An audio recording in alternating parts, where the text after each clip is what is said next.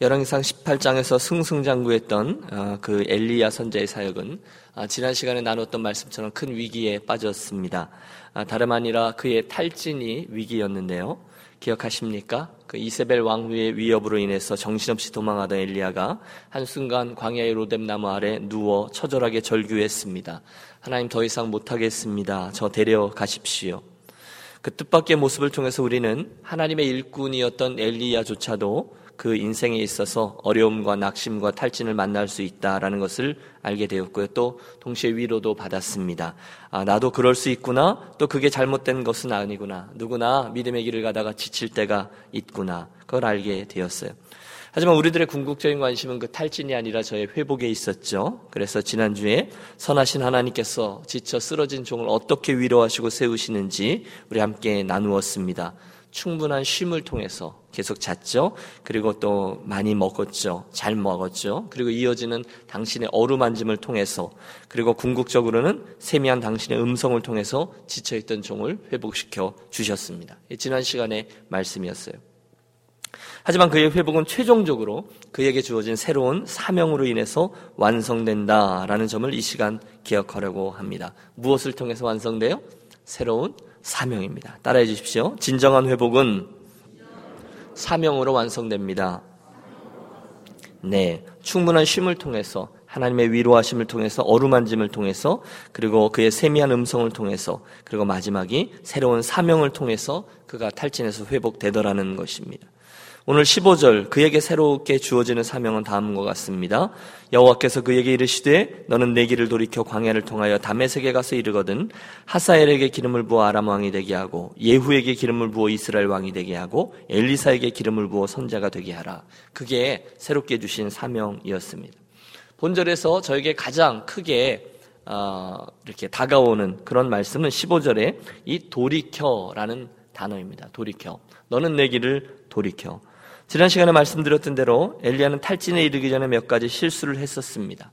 우선 늘 그날의 말씀, 현재형의 말씀을 붙잡고 따라가던 그가 상황을 보고 행동했다라는 점을 지적했죠. 사명을 위해서 살아가던 자가 그의 생명을 위해 도망했다는 점도 기억했습니다. 그리고 하나님의 음성을 듣기도 전에 자기의 입부터 열어서 하나님의 사람들은 다 죽고 나만 남았습니다. 내 생명도 거두어 가십시오 외쳤던 것을 기억합니다. 그게 엘리야의 실수였어요.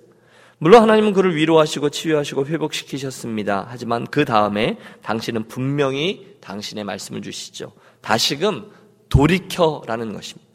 광야로 도망을 가서 시종까지도 뒤에 머물게 한 후에 어디로 가는지도 모르고 하루길을 더 들어간 그 엘리야, 도망갔던 엘리야, 다시금 돌이켜 그만큼 갔으니 원래의 사명의 자리로 돌아오라는 것입니다.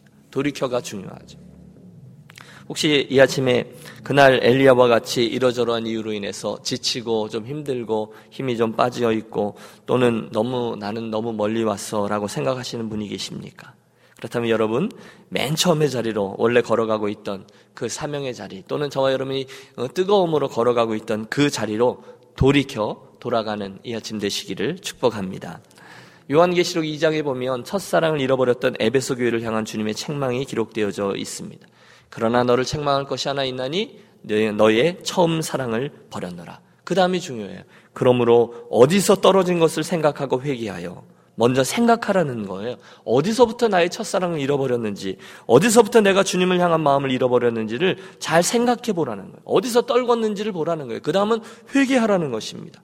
그리고 궁극적으로 그분께서 기대하시는 것은 맨 처음 행위를 가지라. 바로 이것입니다.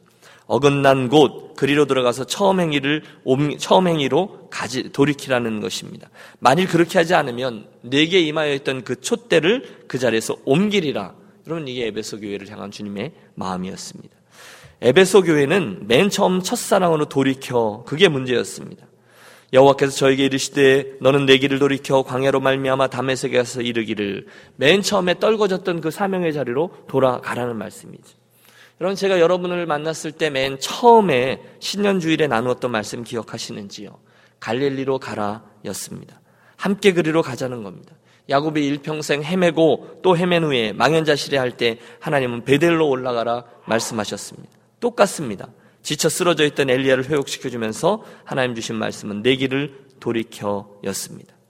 오늘 저와 여러분이 달려가고 있는 삶의 장을 한번 돌이켜 보십시오. 혹시 어, 내가 주님을 향해서 그 뜨거움으로 달려가고 있었던 그 자리가 아니라면 가만히 있어봐. 내가 어디서부터 조금 어긋났지? 다시금 뒤로 돌이켜 돌아보시기를 권합니다. 도대체 어디서부터 주님을 향한 나의 그 사랑이, 어디서부터 교회를 향한 나의 뜨거운 사랑이, 어디서부터 형제를 향한 나의 그 사랑이 어긋났는지를 돌이켜 보십시오. 다른 거 탓하지 말고 그 어긋남을 탓하고 얼른 그리로 돌아가십시오. 사람하고가 아니라 하나님과 기사를 하셔야 되는 일이기 때문에 사명에 관한 거이기 때문에 그 자리로 돌아가셔야 합니다. 그래서 저는 이 아침에 내 길을 돌이켜 담에색으로 가라. 지쳐있던 엘리야를 이렇게 세우시면서 하나님이 하셨던 그 말씀을 기억합니다. 어긋나기 시작했던 그 자리로 돌이켜 사명의 자리로 가라는 겁니다. 감사하게도 엘리야가 그 말씀에 순종하고 그 다음에는 낙심에서 완전히 회복된 엘리야를 우리가 바라봅니다. 아, 바랍니다. 이 아침 저와 여러분도 그 엘리야처럼 다시금 원래의 자리로 돌이키는 회복의 신앙을 그런 시간을 갖게 되시기를 축복합니다. 이어지는 말씀을 보면 그때 주신 구체적인 사명이 주어집니다. 우선 하사엘에게 기름을 부어 아람 왕이 되게 하고 예후에게 기름을 부어 이스라엘의 왕이 되게 하는 말씀이고 마지막으로 사바세 아들 엘리사에게 기름을 부어 이스라엘의 선자가 되게 하라는 것입니다. 여러분 여기 나오는 그 예후라는 사람은 아합의 집을 심판하기 위해서 세워진 사람으로 나중에 그 악한 왕 아합과 그 집안의 모든 씨를 말려버리는 사람이 됩니다. 하사엘이라는 사람은 이스라엘을 침공해서 많은 백성들을 괴롭히는 사람이 됩니다. 그리고 우리에게 친숙한 엘리사라는 사람은 말씀의 능력으로 이스라엘을 하나님께로 돌이키는 능력의 선자를 말합니다. 결국 여기서 우리는 이 세상의 역사를 주관하시는 하나님의 손길을 분명히 볼 수 있습니다. 여러분, 어, 조금 전까지만 해도 엘리야가 울부짖으면서 하나님의 사람들 다 죽었습니다. 나만 남았습니다라고 외쳤지만 18절 하나님께서는 내가 이스라엘 가운데 바알에게 무릎 꿇지 않은 자 7천인을 남겨 두었다라고 말씀하셨습니다. 따라서 엘리야야 하나님의 말뜻은 분명합니다. 너무 쉽게 실망하지 말라는 것입니다. 네가 아무리 실망해도 또 상황이 아무리 열악해도 이 이스라엘은 내가 주관한다는 것입니다. 맞습니다. 그게 하나님의 역사입니다. 오늘 저와 여러분의 소망은 다 끊어지는 것 같습니다. 인생이 그런 일이 많아요. 낙심할 만한 일도 있고요. 내 뜻대로 되지 않아서 전전긍긍할 때가 참 많아요. 그러나 여유를 가지십시오. 여러분 저와 여러분이 주일날 요즘 하나님의 이름을 가지고 묵상하고 있는데요. 내일 우리가 나눌 말씀이 엘 엘리온이라는 하나님의 이름이거든요. 지극히 높으신 하나님이라는 의미인데 하나님의 주권이 강조된 이름입니다. 이 세상을 주관하신 하나님, 우리 교회 공동체도 주관하시는 하나님, 또 저와 여러분의 인생을 주관하시는 하나님, 엘리의 인생뿐이 아니라 모든 이들의 인생을 주관하시는 하나님이 그분이다라는 사실을 다시금 기억하고 상황이 어떻다 할지라도 그분이 주관하시는데 뭐 하면서 하나님 주시는 여유를 갖고 새 힘을 얻는 이 아침이 되시기를 축복합니다. 이어지는 19절의 말씀입니다. 세 번째 사람 엘리사를 부르시는 장면이 오늘 우리가 이걸 보려고 여기까지 달려왔는데요. 19절 엘리야가 거기서 떠나 사바세 아들 엘리사를 만나니 그가 열두 결의소를 앞세우고 밭을 가는데 자기는 열두째 결의소와 함께 있더라. 엘리사가 농부거든요. 저거 뭘 하고 있었다고요? 네, 밭을 갈고 있었다는 거죠. 열심히 자기의 일을 하고 있었습니다. 여러분, 하나님은 한가하게 놀고 있는 사람을 부른 적이 없다는 것 기억하시죠? 늘 그러셨습니다. 베드로는 고기를 잡다가 부르심을 받고 마태는 세관에 일하다가 부르심을 받고 다윗은 양치는 일 열심히 하다 부르심을 받고 바울은 디모데에게 그, 막, 그 막혀진 일 복음을 충성된 사람에게 부탁하라라고 말씀합니다. 어, 예외 없습니다. 맡겨진 직분과 사명을 잘 감당하는 자가 그 다음 일로 부르심을 받습니다. 사랑하는 여러분, 주님께 크게 쓰임 받기를 원하십니까? 그렇다면 현재 저와 여러에게 맡겨진 일을 위해서 충성내 감당하는 분들이 되시기를 바랍니다. 그게 농부 엘리사였습니다. 선자 엘리야에게 부르심을 받을 때 밭을 갈고 있었어요. 재미있는 장면이 연출되죠. 엘리야가 그 앞에 나아가서 갑자기 자기의 겉옷을 엘리사에게 던지는 것입니다. 여러분 우리는 문화가 달라서 모르지만 이것은 기름을 붓는 것을 대신하는 예언자적 행위였다고 해요. 그리고 이스라엘 백성들은 그 당시 그게 무슨 의미인지를 다 알고 있었다는 거죠. 그래서 엘리사가 그렇게 곧바로 반응할 수가 있었던 것입니다. 20절 그의 반응입니다. 그가 그걸 보자마자 소를 버리고 엘리야에게로 달려가서 이르되 청하건대 나를 내 부모와 입맞추게 하소서 그리한 후에 당신을 따르리이다. 엘리야가 이를 허락하자 엘리사가 뛰어가서 소 한 결의를 취하여 잡고 소의 기구를 불살라 그 구를 삶아 백성에게 주어 먹게 하고 돌이켜 그날부터 엘리야 선자를 쫓으며 그 수종드는 일을 시작하게 되었습니다. 여러분 하나님을 따르는 이들에게 나타나는 공통점이 있습니다. 그것은 본문에서 보듯이 머뭇대지 않습니다. 베드로가 어떻게 했습니까? 그물을 버려두고 줄을 쫓습니다. 마태는 계산대에 돈을 그냥 내버려두고 줄을 따르고 밭을 갈고 있던 엘리사는 밭을 갈던 그 기구를 뗄감으로 해서 속까지 잡아서 백성에게 먹게 한 후에 쫓아갑니다. 사랑하는 여러분, 저는 이 복된 순종의 모습이 저와 여러분의 매일매일의 인생과 우리 교회 공동체에게 반복되고 훈련되어지시기를 또한 소원합니다. 그 헨리 블랙갑이 제가 몇 번 말씀드렸는데요. 하나님을 경험하는 삶이라는 귀한 책이 있습니다. 거기 보면 하나님께서 당신의 일을 진행해 나가실 때 반복되는 패턴 하나가 나옵니다. 하나님은 당신의 역사 속에 진행하시다가 당신의 뜻대로 당신의 사람들을 어, 당신의 뜻에 따라서 이렇게 초대하신다는 거예요. 당신의 일로 초대한다는 거죠. 너 나랑 이거 하자. 너희 교회 나랑 이거 하자. 그런데 그때 그 선택은 우리들의 몫이라는 거예요. 하나님이 손해 볼 게 없어요. 제가 볼 때 하나님께서는 그 일에 초대하고 싶은 사람이 아마 한타스는 될 것입니다. 그런데 그 영광스러운 초대에 응하는 선택은 전적으로 나, 저와 여러분이라는 거예요. 우리가 갈등을 해요. 그 말씀에 내 삶을 맞출 것이냐 아니면 어, 그냥 나 혼자 갈 것이냐 갈등을 하죠. 그리고 결국 그 초청에 응해서 그 하나님의 움직임에 올라타면 그가 하나님의 역사 속에 놀라운 도구요. 자기도 생각해 보지 못하던 축복의 자리에 이르게 되지만 그걸 거절하면 하나님의 부르심은 그냥 그렇게 스쳐 지나간다는 거예요. 혹시 여러분, 여러분 지난 인생의 계절에 하나님의 부르심이나 하나님의 초청이나 하나님의 부탁을 강하게 느끼셨던 적이 있으십니까? 그 일이 어떤 것이 되든지 나랑 이 일 하며 가자. 나랑 이렇게 살자. 내 교회를 위해서 이러이러한 일을 하자.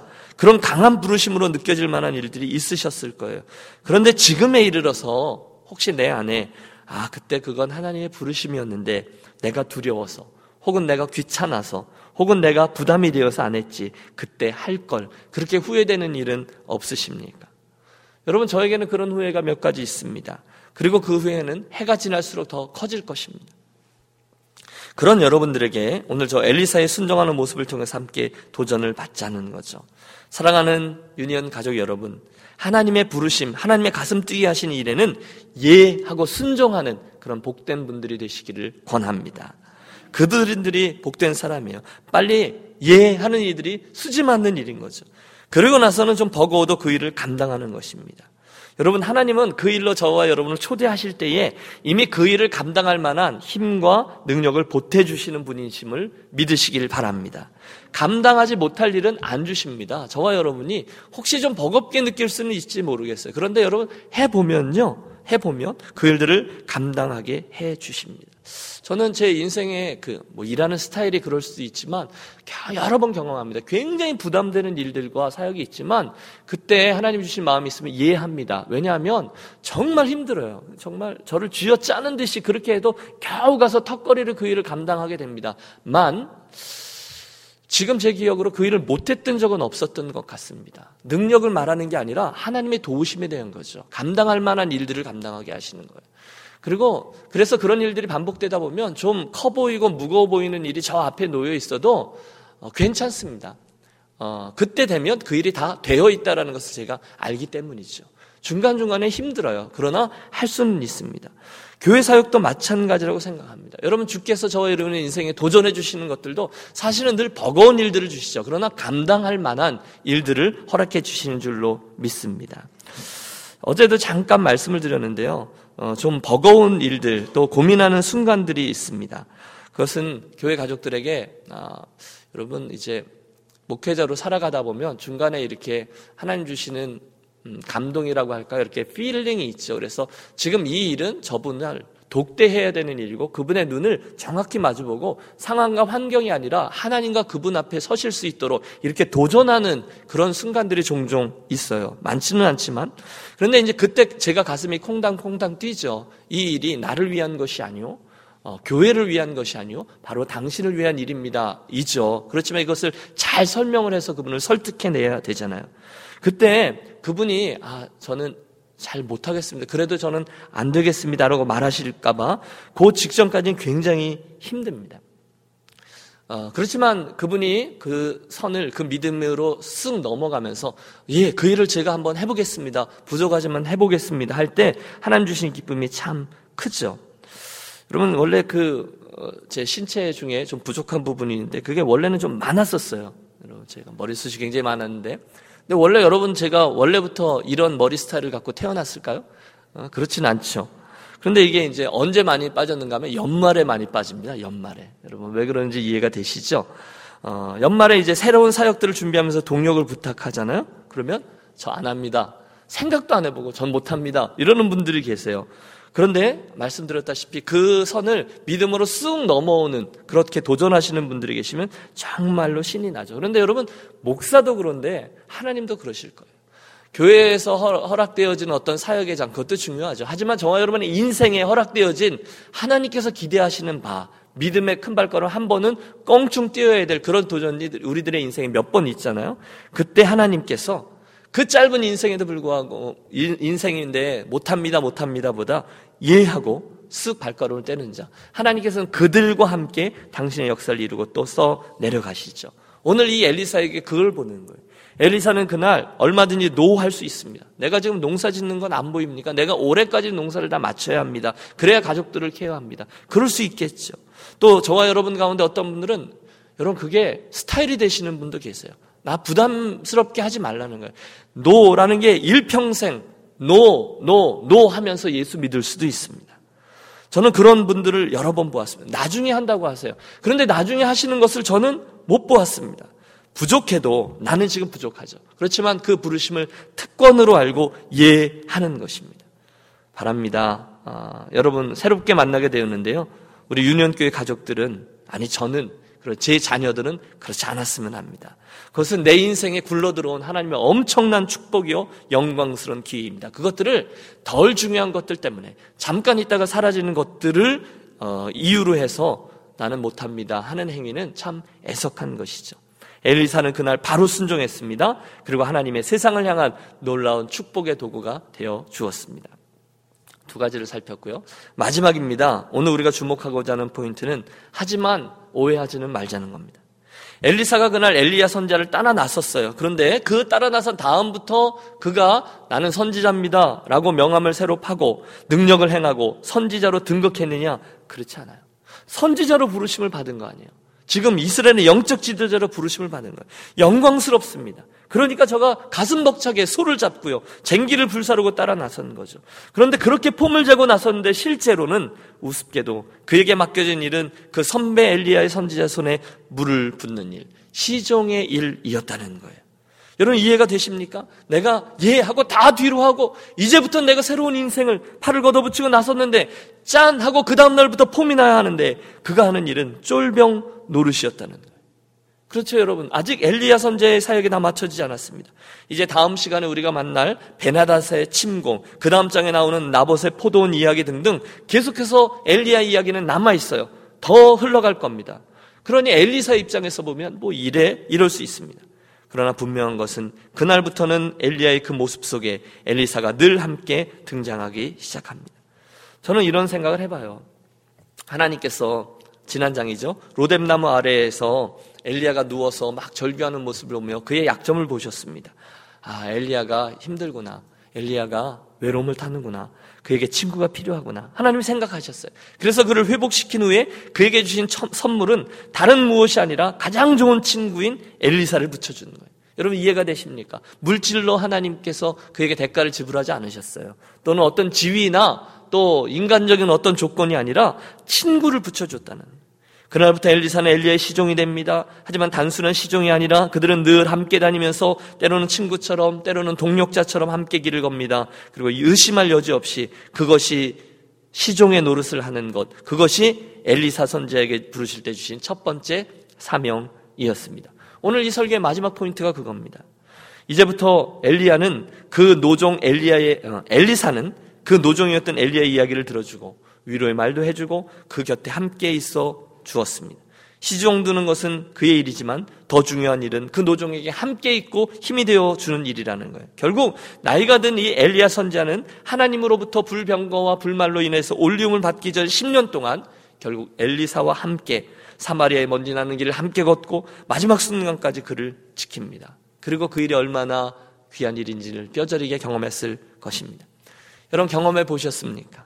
이 일, 옆에 있어주고 용기를 북돋아주고 우정을 지켜주는 일이 얼마나 귀한 일이라는 것을 경험해 보셨냐는 거예요. 혹시 여러분 잘 모르실 수도 있습니다. 그러나 다른 그분의 힘든 상황 속에서 그분의 아픔 또는 그분의 기쁨 함께 알아주고 격려해 주는 것은 아무리 강조해도 지나치지 않아요. 특별히 힘들 때 내가 그 옆에 함께 해주고 내 마음을 그 힘든 상황을 내 일처럼 여겨주었던 친구는 절대로 잊을 수 없습니다. 저는 그런 친구가 한 두 명 정도 있었던 것 같아요.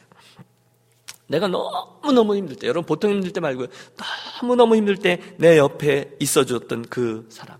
별로 티나지 않습니다. 많은 사람들에게 주목받고 인정받는 종류의 일은 아닙니다. 그러나 그것은 멋들어지게 드러나 사람들의 박수갈채를 받는 것보다 제게는 훨씬 더 귀한 일입니다. 다윗과 요나단 기억하시죠? 그들은 늘 함께 했습니다. 다윗이 승승장구할 때 요나단이 함께 있었고요. 다윗이 정말로 어, 그 요나단의 훌륭한 점은 다윗이 정말로 큰 위기 속에 처했을 때도 요나단은 늘 그를 돕고 어, 그와 마음을 나누며 위로했다는 사실이죠. 다윗이 살 가치를 잃어버리고 소망을 다 끊어졌다라고 느낄 때 그때 저를 위로해 주는 이는 요나단이었습니다. 바울을 기억하시죠? 그가 선교의 사명을 시작했을 때 그의 편지들을 읽어보면 그가 힘이 들 때마다 그로 하여금 끝까지 그 경주를 완주할 수 있게 도와주었던 친구들 많은 위로자가 있었음을 압니다. 바나바 두말할 것도 없죠. 오네시모 또 어, 브리스길라 아굴라 누가 디모데 그들은 다윗이 힘들어할 때마다 외로워할 때마다 늘 격려자로 함께 있었습니다. 분명한 사실이 있습니다. 훌륭한 하나님의 일꾼들은 예배 없이 그들 옆에 참으로 힘든, 힘든 상황 속에서 위로해 주며 함께 기도해 주던 사람들이 있었다는 거예요. 자, 그렇다면 오늘 저와 여러분들 가운데 이런 불리움 속에 그런 불리움을 받은 분들은 아니 계십니까? 혹시 그게 은사인 분은 아니 계세요? 가끔 보면 사람이 잘 붙는 분들이 계세요. 그들이 남들보다 특이하다거나 뭘 더 잘한다거나 인물이 좋다거나 그러지 않아요. 그런데 보면 그분들은 은사가 있는데 말을 잘 들어줘요. 필요한 말을 해줘요. 격려되는 만남을 이루어 갑니다. 그러면 사람을 세우는 일에 사용됩니다. 다른 사람들이 백마디 하는 것보다 그분이 한마디 하면 사람이 싹 회복되어지는 그런 은사를 가진 분들이 계세요. 그게 사명이죠. 물론 잘 보이지 않아요. 이건 엘리사의 일이거든요. 아무도 알아주지 않아요. 그러나 이 일은 어떤 일보다도 더 귀한 그의 사명이었다는 거예요. 제가 좀 힘들어 보일 때 옆에 와서 목사님 밥 먹읍시다 그런 분도 있고요. 아, 좀 피곤해 보이시는데 괜찮으세요? 라고 물어보는 분들이 있습니다. 물론 인사치레로 하는 분도 계시고 정말로 하시는 분도 계세요. 그 정도는 우리가 알 수 있어요. 그런데 정말 곤고할 때 옆에 와서 격려가 되어주시는 분들 지금도 떠오릅니다. 분명한 것은 그 과정을 통해서 제가 회복되더라는. 그러면서 아 정말로 격려라는 것이 있구나 분명히 느낍니다. 그리고 저도 그 일을 합니다. 힘들어 보이는 사람 어, 밥도 사주고 용돈도 주어주고 그렇게 해야 합니다. 맞아요. 격려가 사람을 세워줘요. 여러분 지적하는 소리, 불평하는 소리는 하기 쉽지만 격려해주고 위로해주는 말은 쉽지 않습니다. 그런데 저는 저와 여러분의 그런 축복의 말을 많이 해주고 또 그 일에 사용되는 분들이 되셨으면 좋겠어요. 혹시 이 이야기를 들으시면서 목사가 꼭 격려의 말과 위로의 말을 들어야 되나? 알아서 하고 하나님 보고 하는 거지 생각하십니까? 그러면 여러분 안 하셔도 됩니다. 그러나 어? 그러나 하는 게 좋다는 거예요. 왜냐하면 그것은 저를 위한 일이거나 옆에 계신 분들을 위한 일이 아니라 여러분 자신을 위한 일이 될 수도 있기 때문이에요. 그게 여러분의 은사가 될 수 있다는 걸 아십니까? 여러분 목사가 설교 100번 하는 것보다 여러분께서 그분에게 엘리사가 잠깐 되어 주시는 것이 훨씬 더 중요한 그런 경우가 많이 있어요. 그래서 여러분 초대합니다. 이 아침에 우리가 기도할 때에 여러분 주변에 격려가 필요한 분들 한번 떠올려 보십시오. 있으실걸요? 여러분의 관심이 필요한 분들을 떠올려 보십시오. 그분들을 위해서 먼저 기도하겠습니다. 그리고 여러분 오늘 토요일인데요. 오늘 오전 중에 관심을 가지고 있다고 여러분 전화하십시오. 보고 싶다고 전화하십시오. 밥 한번 먹읍시다. 여러분 그건 말도 안 되는 언젠지도 모를 그런 형식적인 이야기 하지 말고 정말로 다이어리를 펴놓고 계획하면서 전화하십시오. 제가 해보니까요. 많이 힘들지는 않아요. 조금만 용기를 내면 돼요. 그게 위로자의 일이고 그 격려자 친구의 일입니다. 직접 문제를 해결해 줄 수도 있죠. 하지만 그것보다 엘리사처럼 옆에 있어주는 일, 그게 참 귀합니다. 드러나지 않아요. 여러분은 결코 그 일로 인해서 다윗이나 엘리야나 세례 요한 같이 수많은 이들에게 주목받지는 못할 겁니다. 하지만 그날 우리가 하나님 앞에 섰을 때 각자 자기의 인생을 주 앞에 내어놓고 평가받을 때 진정한 평가 주님으로부터 받게 될 겁니다. 저는 소원합니다. 그날 저와 여러분 모두가 주님 앞에 섰을 때에 어, 여러분들 가운데 주님으로부터 김신일 목사가 앞에 나서기 전에 그리고 저희가 앞에 나서서 한 많은 드러난 일들보다 저는 뭐 운명적으로 그럴 수밖에 없어요. 여러분들 앞에 많이 서니까 드러나서 하는 수많은 일들보다 내가 한 일이 훨씬 더 귀한 일이었다라고 평가받는 분들이 여러분들 가운데 많아지시기를 축복합니다. 어? 여러분 중에 어떤 분은 그렇게 말씀할 거예요. 주님 저는 그렇게 별로 한 게 없는 것 같은데요. 그때 주님 말씀하실 거예요. 아니다. 내가 그 어린 소자에게 한 그 일 하나가 내게 한 것이다. 내가 그였단다. 하물며 내가 내 친구, 내가 그 옆에 있는 성도, 내가 다른 사역자, 그를 격려하며 위로한 그 일인가 보냐. 그것 한번 사랑으로 격려하고 위로한 일이 김신일이가 설교 100번 한 것보다 훨씬 더 큰 일이었다. 여러분, 주님으로부터 그런 평가를 많이 받으시면 얼마나 기쁘시겠어요.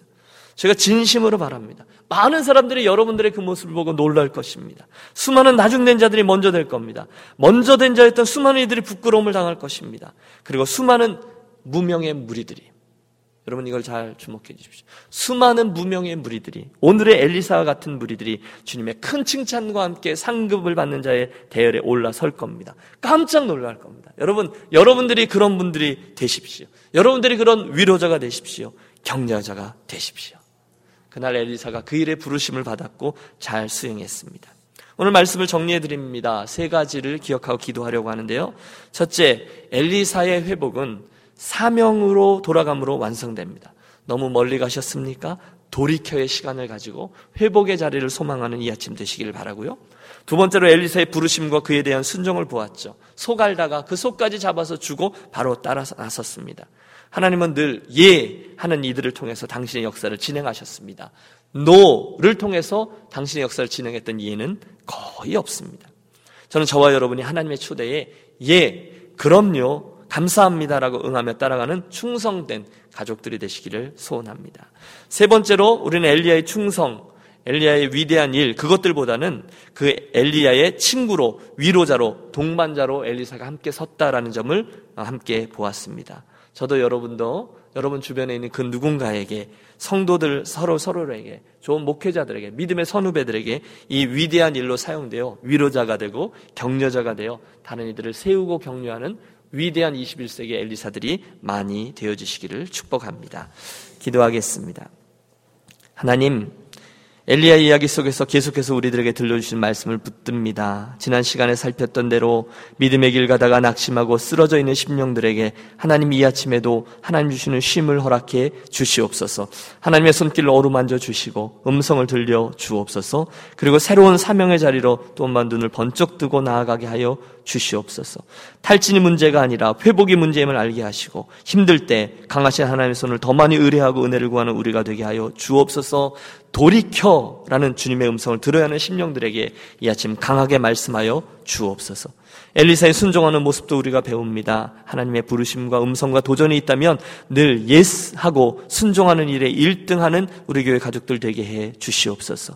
이왕이면 사람을 세우고 격려하고 그 옆에 서서 위로자로 격려자로 걸어가는 엘리사들이 우리 가운데 많이 일어나게 하여 주옵소서 그 일에 대해서 은사와 용기를 허락해 주시기를 구하며 예수 그리스도 이름으로 기도하옵나이다. 아멘.